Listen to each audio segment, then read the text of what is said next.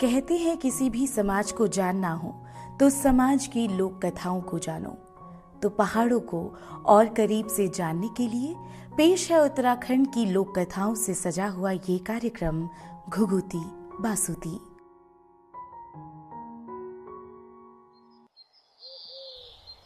इस बार तुम्हारे परिवार में रोपाई के लिए कोई शुभ दिन नहीं है, शोभनु। जीतू को कहना, इस साल तो फ़सल नहीं बुत पाएगी। जीतू बगडवाल का छोटा भाई रोपाई का दिन निकलवाने के लिए पंडित जी के पास गया है। दरअसल, राजा मानशाह ने अपने चहीते जीतू बगडवाल को कई खेत दिए थे और अब इनमें फ़सल लगाने का समय हो चला था। लेकिन पंडित जी ने साफ़ कह दिया था कि उनके लिए इस बार रोपाई का कोई दिन शुभ नहीं है। लेकिन कहते हैं ना, हर रुकावट का एक समाधान होता है और यही समाधान देते हुए पंडित जी बोल पड़े। अरे, तुम नहीं कर सकते। लेकिन तुम्हारी भूली तो कर सकती है। जाओ, छह गति आषाढ़ तक सोबनी को ले आओ और उसी दिन उसके हाथ से रोपाई शुरू कराओ। शोभनू इस अच्छी खबर के साथ घर पहुँचा और जैसे ही उसने बताया कि भूली सोबनी को लेने उसके ससुराल जाना है तो जीतू का दिल बैठ सा गया। क्योंकि रैंथल में ब्याह ही उसकी भूली से मिलने का मतलब था, भरना से मिलना, जो जीतू के मन में बसी हुई थी। पहाड़ों में प्रेम, जंगल में उगे किसी फूल की तरह होता है, जो उगता चुपके से है, लेकिन महका देता है पूरा जंगल। इसी महक से सराबोर जीतू बोल पड़ा कि रैंथल वही जाएगा। कहते हैं, जब जीतू पगडवाल ने ठानी कि अपनी बहन को लेने वही जाएगा, तब बहुत सारे अपशकुन हुए। तैयारी के वक्त उसकी बकरी तीलू ने छींक मारी, जिसे देखकर जीतू की माँ बोली, ये अपशकुन है रहने दे, मत जा। लेकिन जीतू पर भरना से मिलने का ख्याल गोते खा रहा था और उसने माँ की बात को अनसुना किया। लेकिन माँ का मन बेचैन था और वो जीतू को बार बार जाने से रोकती रही। पर जीतू ना रुका और चेहरे पर अपनी छबेली मुस्कान सजाए हाथों में नौसुरी बांसुरी थामे निकल पड़ा रैंथल। यूँ तो सफ़र का मकसद बहन को लाना था। लेकिन जीतू ही जानता था कि भरना को देखना उसके लिए किसी लंबी यात्रा की मंजिल तक पहुँचने जैसा है। और इन्हीं ख्यालों में डूबा हुआ जीतू पहुँच जाता है आछड़ियों के देश खैट पर्वत। प्रेम में डूबे हुए इंसान को हर चीज़ खूबसूरत लगती है। और ऐसे में खैट की सुंदरता से वो कैसे दूर रहता? खैट की सुकून देती हवा थके हुए जीतू को जैसे थपका रही हो। जीतू ने उस मीठी हवा में सांस भरी और एक पेड़ के नीचे बैठकर नौसुरी बांसुरी की तान छेड़ी। जीतू की बांसुरी की धुन पर पत्ता पत्ता बूटा बूटा और मानो पत्थर पत्थर भी नाच उठा। मौसम गुलाबी हो गया और आसमान सुनहरा। इसी बीच जीतू ने सुनी घुंघरुओं की आवाज़ और आँखें खोली तो देखी नौ सुंदर काया जो उसके चारों ओर झूम रही थी। जीतू समझ गया कि उसकी बांसुरी की तान आचरियों को उनके लोक से खींच लाई है। ये नौ वन देवियाँ दिखने में बेहद खूबसूरत थीं। इतनी खूबसूरत कि वे हर खूबसूरत चीज़ को अपने साथ ले जाती थी ताकि वो बचा रह सके। अक्सर कुछ बचाने के लिए उसे सबसे दूर ले जाना पड़ता है, क्योंकि जहाँ कोई दुनिया की धूरी में आया, वो मैला हो गया। जी तो इस बात को बहुत अच्छे से जानता था। इस पल उसे माँ की टोक याद आई और वो अपने कुल देवता को याद करने लगा। आछरियों पर किसी देवता का बस नहीं था, क्योंकि ये जीतू ही तो था, जिसने उन्हें बुलाया था।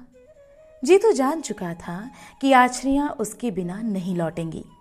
वो उनसे मिन्नतें करता रहा कि वो उसे छोड़ दें। लेकिन वे आचरियाँ नहीं मानी। हट और निवेदन के बीच निवेदन अक्सर हार जाता है, लेकिन वो सबको इंतज़ार में छोड़कर इस तरह नहीं जा सकता था। पीछे बहुत सारे इंतज़ार थे। बंजर धरती फ़सल के इंतज़ार में थी। माँ अपशकुन के झूठ होने के इंतज़ार में थी।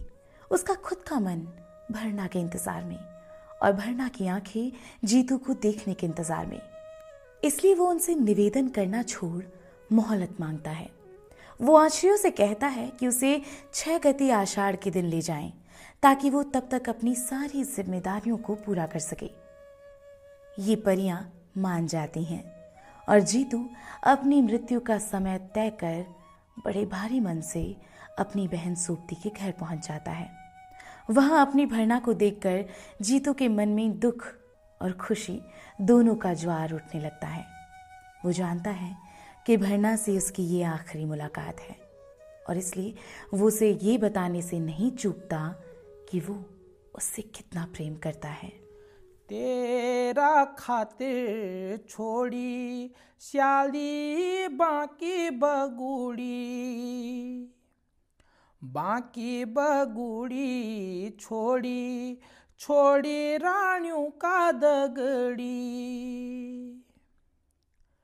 छत्तीस कुटुंब छोड़ी, बत्तीस परिवार। दिन को खाणो छोड़ी छोड़ी रातों की श्रेणी जीतू के अंदर सब कुछ बदल जाता है। बदले भी क्यों ना? हम सब जानते हैं कि मृत्यु सबसे बड़ा सच है। लेकिन फिर भी रोज ज़िंदगी का हर एक लम्हा जीते हैं। लेकिन अगर पता चल जाए कि मौत का दिन कौन सा है तो सारे एल्गोरिदम बदल जाएँगे। ऐसा ही कुछ जीतू के साथ हो रहा था। फिर दिन आया जब जीतू को अपनी बहन सोपती को लेकर बागुड़ी लौटना था।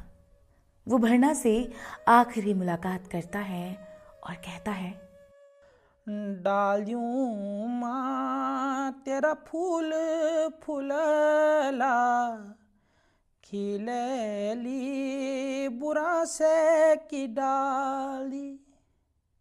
डालियूं माँ, तेरा फूल फूलला खिलेली बुरा से की डाली ऋतु बाड़ी बड़ी आली दगड़िया ऋतु बाड़ी बड़ी आली दगड़िया मियांदू नियांदू कुजानी मियांदू नियांदू कुजानी जीतू अपने घर बागुड़ी लौट आया है और देखते ही देखते छह गति आषाढ़ का वो दिन आ जाता है जब बंजर धरती में बीज डलने थे। गाँव, घर और खेतों में मानो जलसा था। बैल तैयार थे, हल तैयार था और छवीला जीतू तैयार होकर भी तैयार न था। जीतू खेतों में हल लगाना शुरू करता है। और तभी नौ बैणी आछरियाँ वादे के मुताबिक उसे लेने आ जाती हैं और जीतू धरती के अंदर समा जाता है। कहते हैं, उसके जाने के बाद परिवार पर बहुत मुश्किलें आईं, लेकिन जीतू ने मरकर भी उनका साथ न छोड़ा। वो ना होकर भी अपने परिवार के साथ था। उस दौरान राजा ने जीतू की अदृश्य शक्ति को भांपा और ऐलान किया कि आज से जीतू को पूरे गढ़वाल में देवता के रूप में पूजा जाएगा। तब से जीतू बगडवाल की याद में गाँव गाँव में गीत गाए जाते हैं और उनकी कहानी का मंचन किया जाता है। दोस्तों, जीतू बगडवाल से जुड़ी एक और कहानी बहुत प्रचलित है। इस कहानी के मुताबिक जीतू से राजा मानशाह बहुत प्रभावित थे, इसलिए राजा ने उसे अपना दरबारी नियुक्त कर दिया। बाद में उसे कर, यानी कि टैक्स वसूलने का काम सौंप दिया गया। राजा से नजदीकियाँ हो जाने के कारण वो बेरोक टोक राजमहल में आने जाने लगा था। जीतू बहुत खूबसूरत था। उसकी आकर्षक कद काठी की वजह से राजघराने की बहु बेटियों से उसकी नजदीकियाँ हो गई। ये बात राजा को नागवार गुजरी।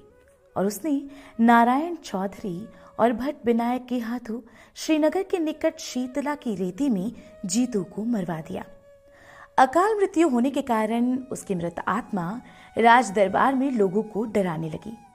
आखिरकार आत्मा को शांत करने के लिए राजा के आदेश से गढ़वाल के हर गाँव में उसे नचाया जाने लगा। तो घूती बासुती में आज आपने सुनी जीतू बगडवाल की कहानी। अगर आपके पास भी कोई लोक कहानी है जो सबको सुनानी है तो हमें ज़रूर भेजें। हमारा पता है 28 officers colony, Milan Vihar, GMS road, Dehradun, pin two four eight double zero one.